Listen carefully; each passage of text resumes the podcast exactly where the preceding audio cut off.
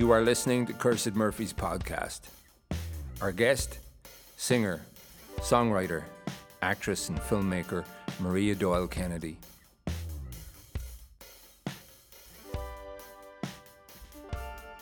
Maria Doyle Kennedy's albums include Charm, Mutter, Sing, and her most recent eponymous release, as well as being a gifted interpreter of other artists' material and a former member of Hothouse Flowers and the Black Velvet Band. She's an acclaimed actress, best known for her roles in Orphan Black, Dexter, Downton Abbey, The Commitments, Queer as Folk, Sing Street, The General, Outlander, and many other film and television productions. She has also most recently become a director in her own right, having completed the short films A Different Kind of Day and Colour Code. This episode was produced with the support of Wexford Arts Department, Wexford County Council, and Wexford Public Library, and was recorded in front of a live audience by Dan Comerford. Marie Doyle Kennedy, welcome to Cursed Murphy's podcast. Thank you very much for inviting me. How lovely to be here. How much of your life have you spent talking yourself out of doing things? um, very little, really. I, t- I tend to do a lot of things. Um, I don't talk myself out of doing things enough, maybe, uh, or certainly recently that that happened. But um, I, I, yeah, I do have ideas all the time. Is that what you mean? That I do.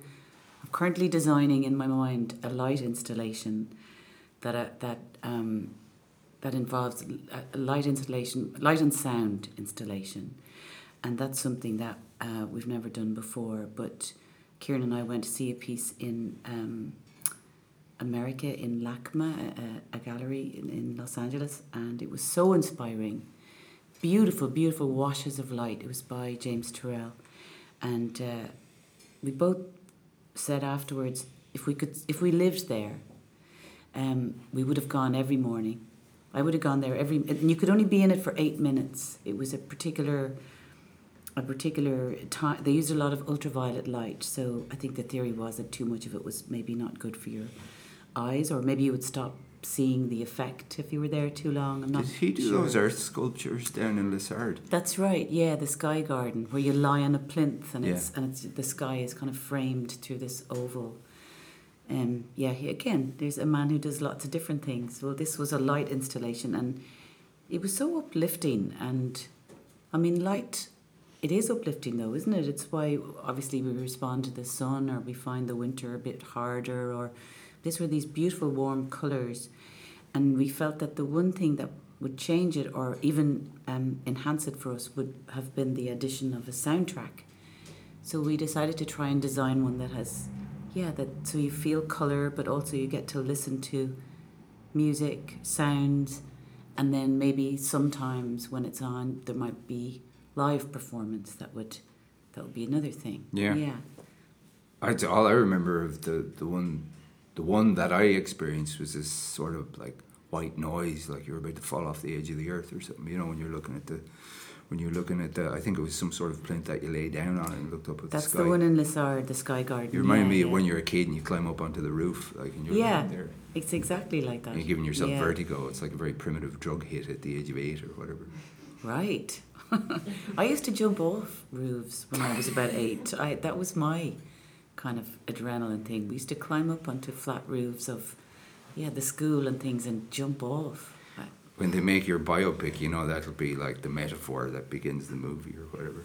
Really? Yeah, the Good. reason I ask about the talking oneself out of things is that like your life has been demarcated by you know incarnations like every it's like some sort of buddhist cycle every seven or eight years you're sort of remade as you know you were a singer first of all and so then you're a songwriter after maybe eight or ten years, and then you're uh, became you were always acting, but then you became renowned as an actor, and then now you're a filmmaker. So there's a constant process of, you know, different stuff. Maybe you get more confidence to kind of do the things that you're thinking of in your head as you get older. That might be some of it. I, certainly, I wouldn't have thought 20 years ago that I would have started making films myself, but then I just had this one particular story I wanted to tell, which was for the first film, A Different Kind of Day. Yeah.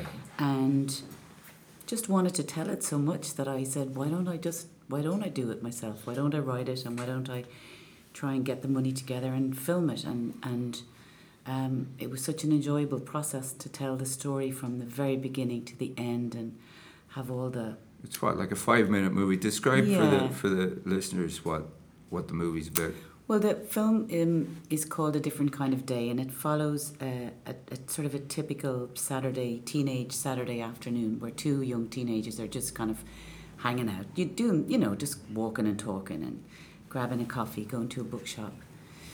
Um, but the two young teenagers in question happen to have Down syndrome, and they meet another group of teenagers who are also just hanging out and a little bit bored, and they have an interaction that's a little bit unsettling for them. They're not um, they're not beaten up or, or anything like that, but they're sort of they're teased and it becomes uncomfortable, and um, they they turn the day around on its head at the end of the film. I won't tell you exactly what happens because it'd spoil it, but watch it. It's it's really lovely. It's on our website or. But um, I'll get all your emails afterwards and just email it to you. But And uh, the boy in the film is played by whom? the the young man is my son, Mm-hmm. um, and then the young woman is his friend, uh, Orla, Daniel and Orla. But it was just the idea that um, so many people have preconceived ideas about about everybody, about everything. I mean, I guess we're we're built to make judgments. Uh, I presume we developed that ability in order to keep ourselves safe. That you try and figure out who was on your side or who might be against you, who was dangerous or who might be helpful. But I often feel um, that people have a lot of preconceived ideas about Daniel and his friends and what they might not be able to do um, as they have an intellectual disability. But there's so much stuff that Daniel does and understands uh, in a better way than me. And I just wanted to make the film to, to make people sort of challenge their perception. Da- Daniel has Down syndrome. It's not that Daniel is Down syndrome. It's a one small facet of a fairly enormous personality. Is there any difference directing Daniel than there is anyone else? As as your son. I did. I mean, I think that there is a thing with your family, and particularly with, with your children, where usually you're sort of onto them about a lot of things, aren't you? Especially young, you know, the young boys or the young men. So there is a, a sort of a sense sometimes when I'm speaking to him or giving him an instruction or asking him to do something, I sometimes can sort of see the eyes glaze over and he's just like, talk to the hand, you know, because I've just been mahing my head off all day at him. So I did know that that would come into play filming, so I um, I made really sure to know exactly what I was doing because I knew that I couldn't ask him to do things again and again and again. He would be just like, I did that already. You know, we got that. What like I was great. What's the problem with you? So I just I, I planned a really clear shot list uh, and sequence of what we were doing, and also made the days very short because. Um, all the bells are lovely, aren't they? I hope we'll hear them through the thing. Unfortunately, gorgeous. we will. Oh no, I think it's I think it's a beautiful addition. Um, yeah, made the days short, but actually all of our crew members. Said, I just was worried that his focus wouldn't last for longer than a sort of an eight-hour day. There was no point stringing it out into twelve, which often would be a shooting day. Um, but all the crew were really glad that we were just doing that length of a time of a day, and in fact. I think sometimes going for too long, people say we get all these extra scenes in. I think it's a law of diminishing returns. Sometimes people are tired and maybe they don't do their best work in those extra couple of hours. So having it uh, more like a have a proper day and you still have a proper life and then you're glad to come to work the next day and you give it your all. I think even making a feature I would try and maybe keep that sensibility as as part of the schedule. Did you learn anything as an actor after directing? Oh, I really did. Yeah, and particularly, um, particularly watching Daniel and Orla, I they just were so themselves. They they they it was so clear that they weren't acting. I mean, they could they were pretending to be other people, and there were actions that they had to do that weren't their own natural instinct. But they were just like, yeah, yeah, we, we got this, and they so inhabited the. They're so compelling. It was. It was really brilliant. It made me think about artifice in work and about pretending and about the idea of trying to feel thoughts instead of thinking feelings. Yeah, does that make sense? It reminds me of something Gabriel Byrne once said that the camera has the ability to photograph thought. Yeah, that's and exactly what it's like. That's probably very particular to him and no one else, and that he's so still and, you know, is apparently doing nothing half the time. But but, but you, it's kind of compelling. yeah, it's amazing. You really can see uh, into people's thought processes. It's it's it's wonderful. It was a, yeah, it was a real it was a revelation, and I, I definitely would like to do more. The color code is a very different kind of film. It's a uh, it's soundtracked uh, by a song off your most recent record. Yeah. Uh, which is very much to do with what?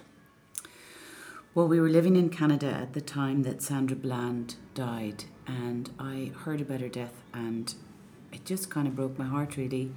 And her family started a campaign on Twitter called Say Her Name to try and keep her case in the foreground of people's thoughts and discussions so that it wouldn't be forgotten. So, Sandra Bland was a young black woman. She was arrested for some driving. I'm not even sure actually of the offence. Was it failing to signal a turn, or maybe yeah, I think it was maybe failing to signal a lane change or something like that. She was arrested very aggressively, and then she died in jail very shortly afterwards. She was a young, opinionated law student. She was just wondering why she had been stopped, and it catastrophically escalated into a really physical and uh, dreadful situation for her and um, a limitation of her liberty. Mm. And the dashcam footage has since been released, only only very recently. And I mean, I, I when I saw that, I, I, I, yeah, I really couldn't believe it. But I, I, the mayor of New York came out at the time and he spoke, and his child is is biracial. And he spoke about the fact how he would talk to him when he was going out um, with his friends to a bar or after college or something, and he said, you know, if something kicks off in that bar, if there's any incident anywhere, you know that you cannot behave the way your white friends behave, because the outcome will be much different for them than mm. for you. And I couldn't believe when I heard that something so stark. It, it made me. I thought I was thinking about uh, color and and race and gender and how the world perceives you depending on the color of your skin. But that really, I just imagined, again, back to my own family and my own children, like you, you worry about your kids when they're going out and they're, you know, they start drinking and they're going hanging out with their friends. And to have this extra awareness that you'd have to build into them from such a young age, it was just so starkly unfair. I started to read up about um, Sandra Bland, and then suddenly found myself in this list of unarmed black men and women who had been killed by the police or in police custody in 2014 in, uh, in, in a six month period. And it wasn't even an exhaustive list that I've included in the song, mm-hmm. but it was, again, just completely shocking to me to really see the extent and the um, frequency with which it occurred. There is a colour code. The film is interesting in that it's actually very beautiful and uh, sort of incorporates movement, dance, mime, religious iconography, um, Michelangelo. Yeah. you know, there's it's it's actually it's strange in that it manages to be sort of somber, but a gorgeous thing to look at at the same time. Well, I wanted people to see it. So I felt I would I needed to make it beautiful. Yeah. I, I wanted to make it beautiful so that the most amount of people would want to watch it and listen to it. So they would see that, but then they would also hear what it was about, Sandra Bland and all of these other people, and the idea of a colour code. What's your first memory of being moved by a voice or a song? Billie Holiday is the first time that I, um, I mean, I listened to the radio all the time and annoyed my family constantly. I always there was something, you know, an earworm, and I would be just singing, and they'd be just like, "Oh God, would she ever shut up?" But uh, This is what the golden age of disco, yeah, Radio Luxembourg, yeah, mid late yeah, 70s. yeah, yeah, Yeah. absolutely, yeah. Um, yeah, and anything that I heard, I repeated until I found something new, you know, some other new hit. But I got a Billie Holiday record as a present. I think I was 13, 13 or 14, 13, I think. And um, that was the first time that I understood that it was, singing was not just entertainment. It wasn't just pop. It wasn't just you know, which is like pop is great. It has it, has a great you know job that it does in in entertaining or making you laugh or making you dance or. Um, but this was a different. She sings about pain and sorrow and losing your mind or being on close to that or being on the edge of that or something really it was and maybe and i guess it was it's certainly her voice and also the time that i heard it you know i was i was growing up i was maturing a little bit and i had uh, i had feelings that i didn't have words for myself Mm. that I that I felt and understood but couldn't express, didn't have the language for, and she had the language for it of it. It was it was an incredible experience. She still, I mean, uh, I I love her singing so much, such a beautiful. I'd love to have heard her sing. She's the one person I think I would really have loved to been able to be in front of her and hear her sing and watch her sing. Yeah. This is what, when you were back up in Bray? I was, yeah, I was living in Bray when I got that album. So you yeah. grew up in Clontarf, I was born in Clontarf. born in Clontarf. I don't really remember that because I was so small. And then we moved to Enniscorthy, up the Yellow Bellies. Um, we moved to Enniscorthy when I was just before I was four, and that's where my dad is from, was from, and uh, a lot of my cousins still live there.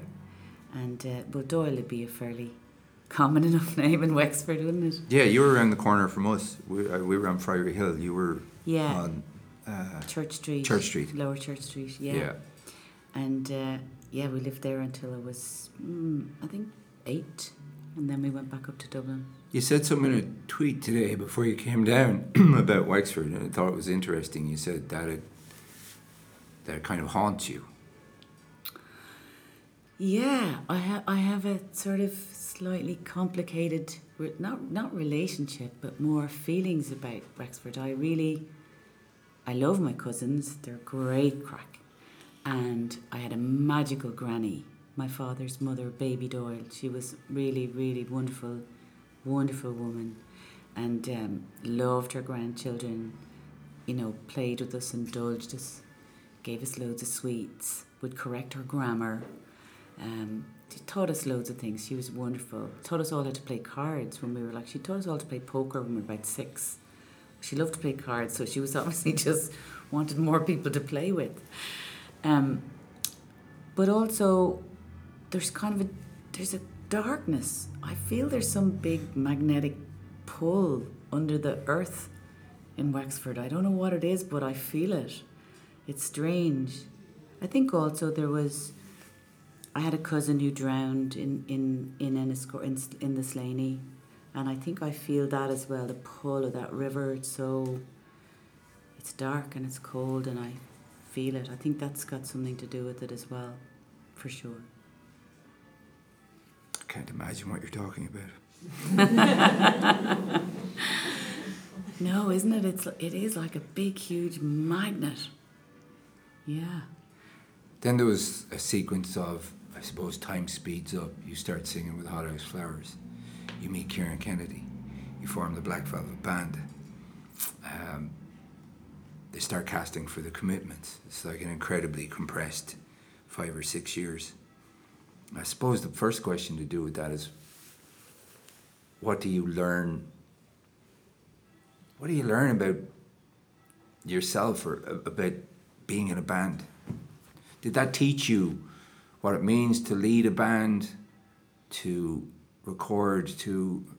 I just wonder what the path was that led you to actually then writing your own songs and and and formulating your own kind of musical vision. I think I was late to do all that. Most people, um, most people form bands or start all that process when they're in school, Mm. And for some reason they're just. I didn't meet people when I was in school that were also, and I didn't play an instrument. I play a little bit of piano, enough to sort of work out melodies sometimes if I'm writing songs or writing melodies, but I don't play in any way proficiently. So I was writing things all the time, but just little singing things to myself, and I just didn't meet other people. I went to school in Greystones at secondary school. I just didn't meet other people who were also playing instruments that we would have sort of naturally formed a band. So I it was later. I was in college when I when I started doing that, and so I, I just kind of fell into that, and I wanted to sing, and and uh, it was such a joyful expression to sing. So it took me a long time to then go, oh no, but I really should be writing my own songs. I think most people would have started off those processes at 14 and Mm. then, you know, much sooner be writing their own songs. But it took me really until uh, my 30s to be writing my own songs. And then I decided to start a record label and, st- yeah, start the whole kind of thing then. It took me a while. I didn't lead a band, but like I didn't, you know, the Black Velvet Band was really, was Kieran's, um, can I tell them the story, Kieran, about Of course. Kieran's here? I don't know what the story is, but Uh, so, well, Kieran wanted to ask me out, and he knew that if he asked me out, he wasn't entirely sure that I'd say yes. So he invented a band and said, I have this band, and we're making a demo, and I would like you to sing in it. And so I said, okay, well, you know, send me the music, and I'll see if I like it or if I feel I'd have anything to offer, you know, if I felt I could sing in it. And anyway, he did. I responded. We went for a date, and then suddenly he went, "Oh shit! I have to actually get this band together now." So he convinced somebody to um, give him some money uh, to get a studio, and he got some friends together that he had been playing with in different forms or knew in different forms, and I came in and we recorded this demo, and then that did go on to attract the attention of a record label, and we got signed and everything. But he only told me literally ten years after we were married that that band didn't exist and was just a, a way to ask me out. So, I mean, it's a pretty romantic story, I think, and we had a lot of experience and fun as a band. Bands form for worse reasons. Indeed. Was there a click that made you write songs? I think um, think I was a mother to my two eldest boys by then, and I just suddenly realised that it was possible. I, I guess I got I became confident as well, or or maybe I started to care less about judgment. I was so in awe of songwriters always, and of the ability that they had to do it and to sit down with a guitar and come up with some beautiful melody and words, and I. I was in awe of it for a really long time, and then eventually I was just like, well, if you want to do it, why don't you begin? And I just, yeah, I, I guess I just cared less about judgment and more about trying to do something that I had inside me that was trying to come out. Mm-hmm. And before it, I think I would have been too um, fearful of the judgment, and, and, and myself would have judged everything in harsh terms and not favourably to the songwriters that I that I loved. But it's a muscle, and you have to start to use it, and then you get better. You learn something about it, something about what works and what doesn't, and and different ways to ex- tell a story, and and yeah, I guess you get better or you give up. You were doing. I mean, you were pr- for you know for starving artists. You were pretty choosy about about roles, about film and TV roles, and you didn't do a lot of theatre comparatively. Yeah.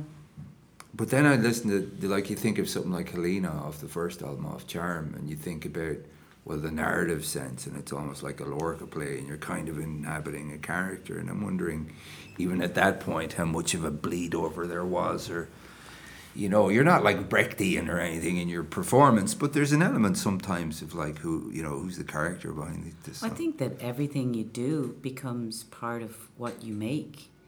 Um, again, Patrick Scott, I think, really taught me that by his example. His whole life was his art. Mm-hmm. You know, I mean, he he's famous for his paintings, obviously, beautiful, beautiful paintings. But he did all kinds of other things as well. He designed things and he made oh I don't know he designed the old train remember the trains that used to be black with the orange thing? He designed that years and years ago in the 70s I guess or whatever but he thought everything that you did and and it's definitely true like and every gathering that you have every meal you have with people every time you're either kind or cruel or everything that impacts on you every um, injury or every opportunity they all make up what you are and how you see things and how then you will retell them or make them. So I definitely think I think that acting has made my live shows, my gigs, kind of more theatrical. Mm-hmm. And I think that singing and writing songs has made me really think about a character when I'm acting. I really think about not just the words that I get on the page, but who are they? What do they, how do they feel? What do they do when they're not on this page? How do they open the door? What is their favorite music that they want to listen to? All those kind of things. So they definitely, they color each other, but as does being a mother, uh, you know, traveling, interested in people that you meet or books that you read or, you know, it all, it all goes in, doesn't it? And, and makes what, what comes out. I love that Tom Waits quote. He says, "The way anything is the way you do everything." Yeah, yeah, that's exactly. Then there's the other one where Al, Al, Al, Pacino says, "I start with the shoes." he talks about a character, I start with the shoes. A lot of a lot of actors do that. A lot of theatre actors, in particular, because um, they they say that the way you walk, whatever kind of shoes you have on, influences the way that you walk and the way that you carry your body. And that obviously is a huge part of who somebody is. Mm. How they how they sit, how they stand, how they how they go from A to B. So a lot of actors do that, yeah, particularly in the theatre. I haven't done uh, so much theatre because I always had um, gigs are always lined up quite a lot in advance. They would, you know, you'd have gigs booked in for six months or a year possibly. And so when asked to do a play, there'd always be these odd dates that I couldn't do. And it's not like you can sort of take a night off uh, when you're doing a play. Whereas if you're doing a film, you can say, I've got these few different things, and they can agree to not have you filming those days. So that's kind of how that worked out. But I also feel I get the live experience through gigs, so I don't I don't feel that I'm. You used to be it. terrified before gigs. I'm not great still. what I mean, how the hell did you get through a play ever? Because it seems like the intensity is ramped up even more. I think it's just the same. It's just this terrible fear just before you begin, and then within a gig, I I do two songs, and then I, I I've land during those two songs, and then I know where I am, and I I'm good. But I can never speak to the audience until I have two songs down. I never can never say hello after the first song. We have to just get to two, and then I'm there, and then I'm we're bonded, and then it's it's okay. But it's um, I've what, learned to embrace it. What is the bit. fear of? I don't know. I mean, I guess it's just a.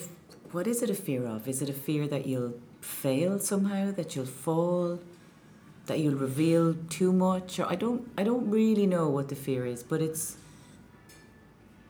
I've come to kind of just accept it. It's not that I like it. It's a, it, I mean, it's a feeling of sort of um, panic, which isn't a nice feeling ever. But I've come to sort of accept that it's part of what gets me on stage. I, I suppose what it is in sort of physiological terms is that you get your adrenaline up so that you're eh, you, you're sort of able for it or you're, you're you take it on you know and um, and I guess it's just that sort of yeah it's not great but then you have it and you're armed and you're you're you're set It's a strange compulsion to like I know put oneself why through do we put the sort of ourselves through it again and abject again terror and and then spend the, the next day being relieved that it's over. But I do love, I love, love, love gigging. I really, I really love it. So it's it's it's worth feeling a bit uncomfortable for a while. That idea that you're in a room for two hours with people and you're all connected. You know, you're all getting it. You're all like plugged in to the same. Just it's human connection. Yeah, it's. I just think it's so powerful. It gives me energy. There's a sound of a room that's listening, I think. It's like a sucking kind of feeling. Is it like the sound now? Uh, yeah, it's really, it's really uh, uh, unnerving.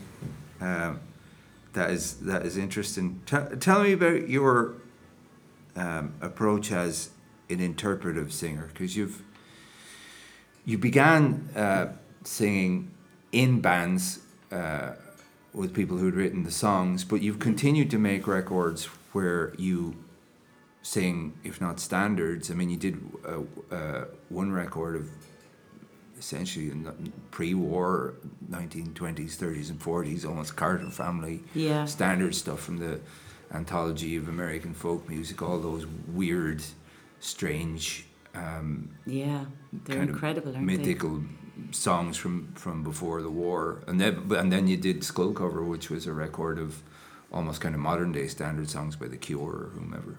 Um, yeah, Perry Como is on that too. is there um what do you look for in a song Um, I guess uh, there's two things really. One, what some songs are just such beautiful stories.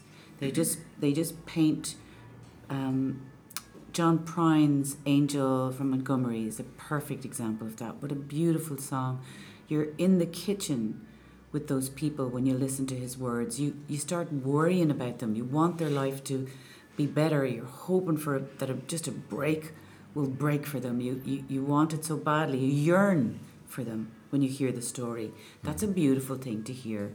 And then also, they're just notes. Sometimes there's melodies that just again are kind of bewitching. They're kind of compelling, and they and they pull you towards it. And I don't know whether they offer comfort or maybe provocation sometimes, but they they're like something that you you need.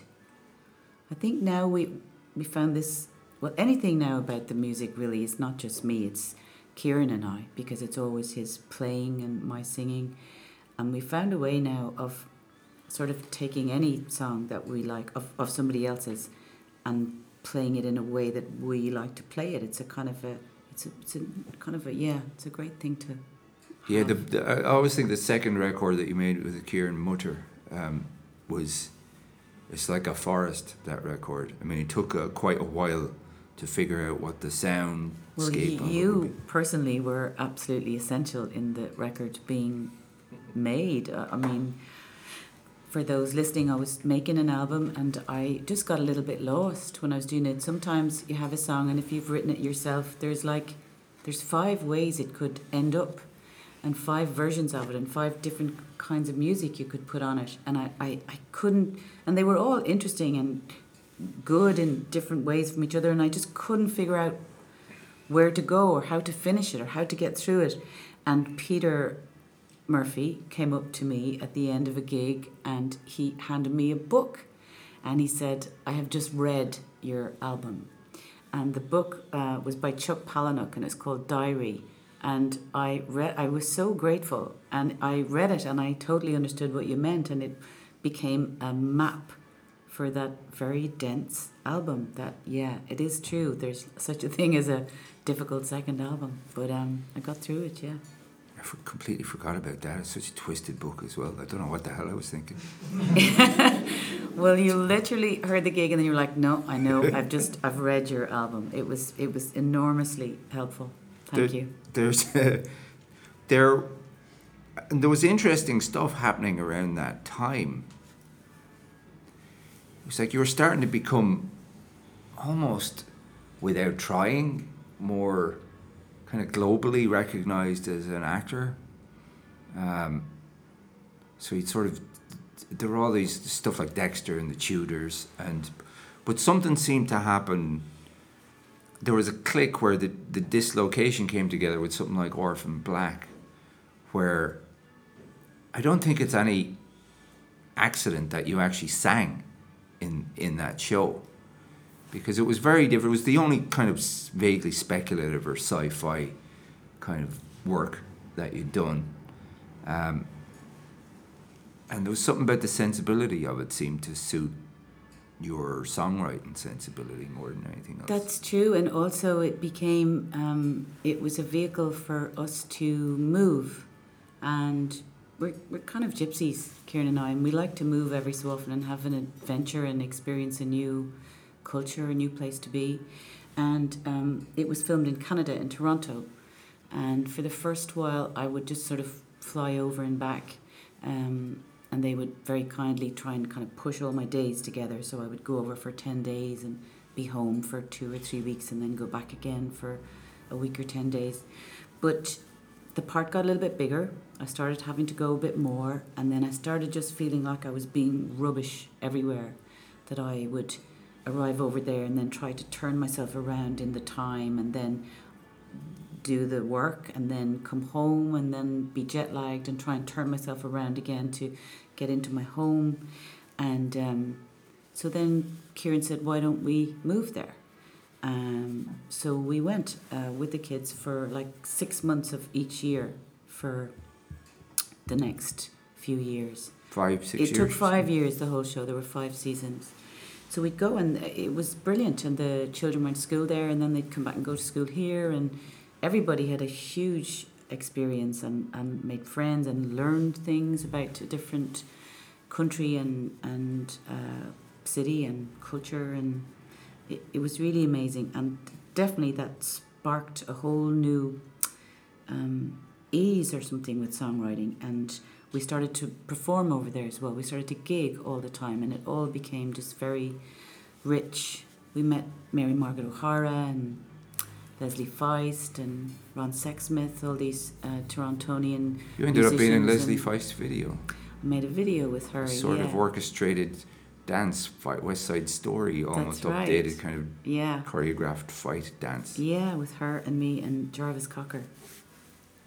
Did you check out that name I just dropped there? Just in the floor. Yeah. It's a good one to drop. It was fun. She's a beautiful, beautiful singer, and uh, and Mary Margaret as well. What an extraordinary singer! Oh my goodness. But uh, yeah, the whole tapestry of that moving and But the characters, Mrs. S in Orphan Black is kind of a badass. She's like a sort of frontier. So do you think you're channeling your grandmother? mm, maybe or some of my Doyle cousins up the road. Maybe they're they're pretty serious. Yeah, she was a Um, tough piece of work. She was, yeah, and really good with a gun. Uh, it was fun. It was fun to play somebody like that. I had never done it before, and you- also you, you know, you get to do all that stuff, and you don't have to deal with the real life consequences of your actions. Do you get like arms training? Yeah. Oh yeah, loads of it. Yeah, I'm pretty good now. I enjoyed uh, that show hugely as well because of the the young woman who whose stepmother I played. Her name is Tatiana Maslany, and she played several different characters. Ten or eleven by the end, maybe. The show was about this girl who discovers she's a clone, and there are lots of other versions of her in the world, and they start trying to meet up. And she was just um, just an absolute genius. I mean, uh, she's twenty years younger than me. I learned so much from being around her and watching her work. It was really like a just a masterclass in in acting. And I never did. I didn't ever go to drama school, so everything I've learned is from watching other people. So I really I watch and listen very actively. Um, in all well, in I think mostly in life, unless I'm a small bit drunk. But um, in, in work in particular, and I that was a great experience to work alongside her. What do you require from a director? Well, it's um, sometimes you don't quite understand things. They're they're not the words are there and you understand what the words mean, but you're just kind of wondering what the intention is behind that. And sometimes somebody can really help with that. Uh, I think what a director has to do is just allow you to do your best. That's so they have to create an atmosphere where you feel comfortable and you might take the odd risk because that usually leads to something exciting. But again, it might fail. So you have to not be know that you're not going to get punished for you know for trying for taking a chance on something. Um, yeah, it's always it's always exciting to to work with people who are smart and have a little bit of an, an insight into something. You know, it's it's yeah, it's great. You learn every time and and get better. I think. Do you have a favorite role that you played? I mean, I think probably my my favorite thing, just because it's so, it's the only thing my family have ever um, been interested in. Like normally they just want to know like what's for tea, but they were very proud of me that I was in one episode of Father Ted because that's really big in our house. Um, and I still, I mean, we all love Father Ted still, so that's kind of. I'm really glad that I was that I was part of that.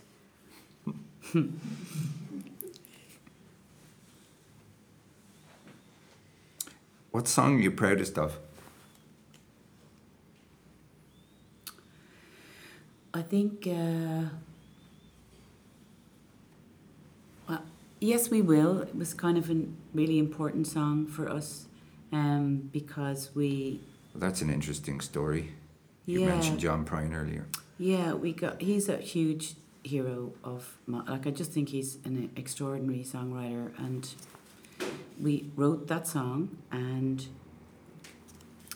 I heard his voice in my head, and um, I hadn't even been listening to him particularly that day or that week or anything, and we found a way to send him the song, and then he called me one day and said, "I love that song. I'd love to record it with you."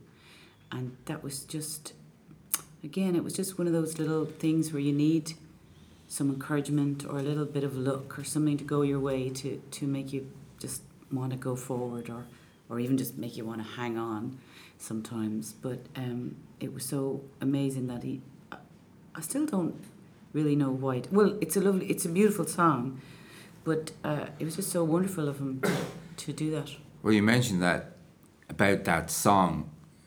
Um, go find it if you haven't heard it. Um, you said there's not many songs about. You said there's loads of songs about falling in love, but very few about staying in love. yeah that's exactly right And I think that probably what appealed to him was the sense of a character who's had a few licks of paint taken off the chassis. Um, but it's forging away ahead it's all the- yeah. same. Yeah, still, still, yeah. I think that's true. There's, there's, falling in love is exciting, isn't it? And first things are always exciting. Initial sparks are kind of, you know, there's a there's a fire and a combustion and something attractive to to write about.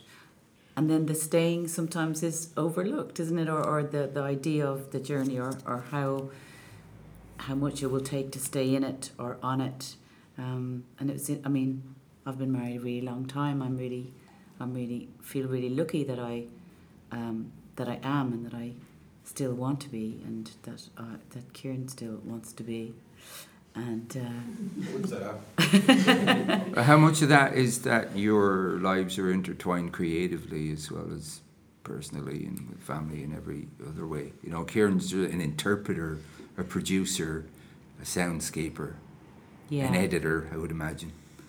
I think it's certainly, I think it's been incredibly helpful to us as a partners in life, as a couple, that we make music together. I mean, there certainly have been times that we would have had had a row, and then have a gig to do later on, and we would find ourselves on stage, and then we're in a song, and we look at each other, and the row is gone because we were just connecting in a much a deeper level through music without words, and it's been very, um, it's been yeah incredible to be able to share it, and f- for me to write songs as somebody who doesn't play an instrument well or you know barely at all to be able to um, create songs with somebody who is kind of a genius on the any I mean he'd get a tune out of that wire if you left him alone for 10 minutes.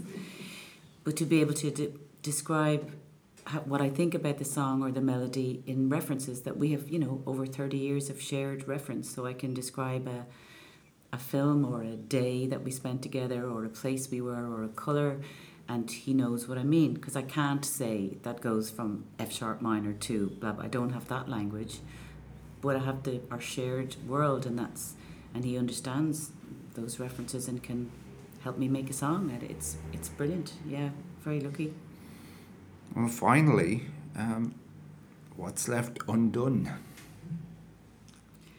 loads um, well we've just started making a new album so that'll be another quest to find the heart and truth of that and and and, and get it made. But um, it's exciting too, and um, yeah, I think that's. I'm just gonna. I need to just put my eyes on that for the moment. So that's what I'll think of right now. I think we'll make loads more tunes. I think we'll play loads more gigs and hopefully keep traveling because that's just keeps us feeds us, you know, and yeah, keep, keep, stay curious, keep keep going. Maria Doyle Kennedy, thank you for being on Cursed Murphy's podcast. Oh, thank you.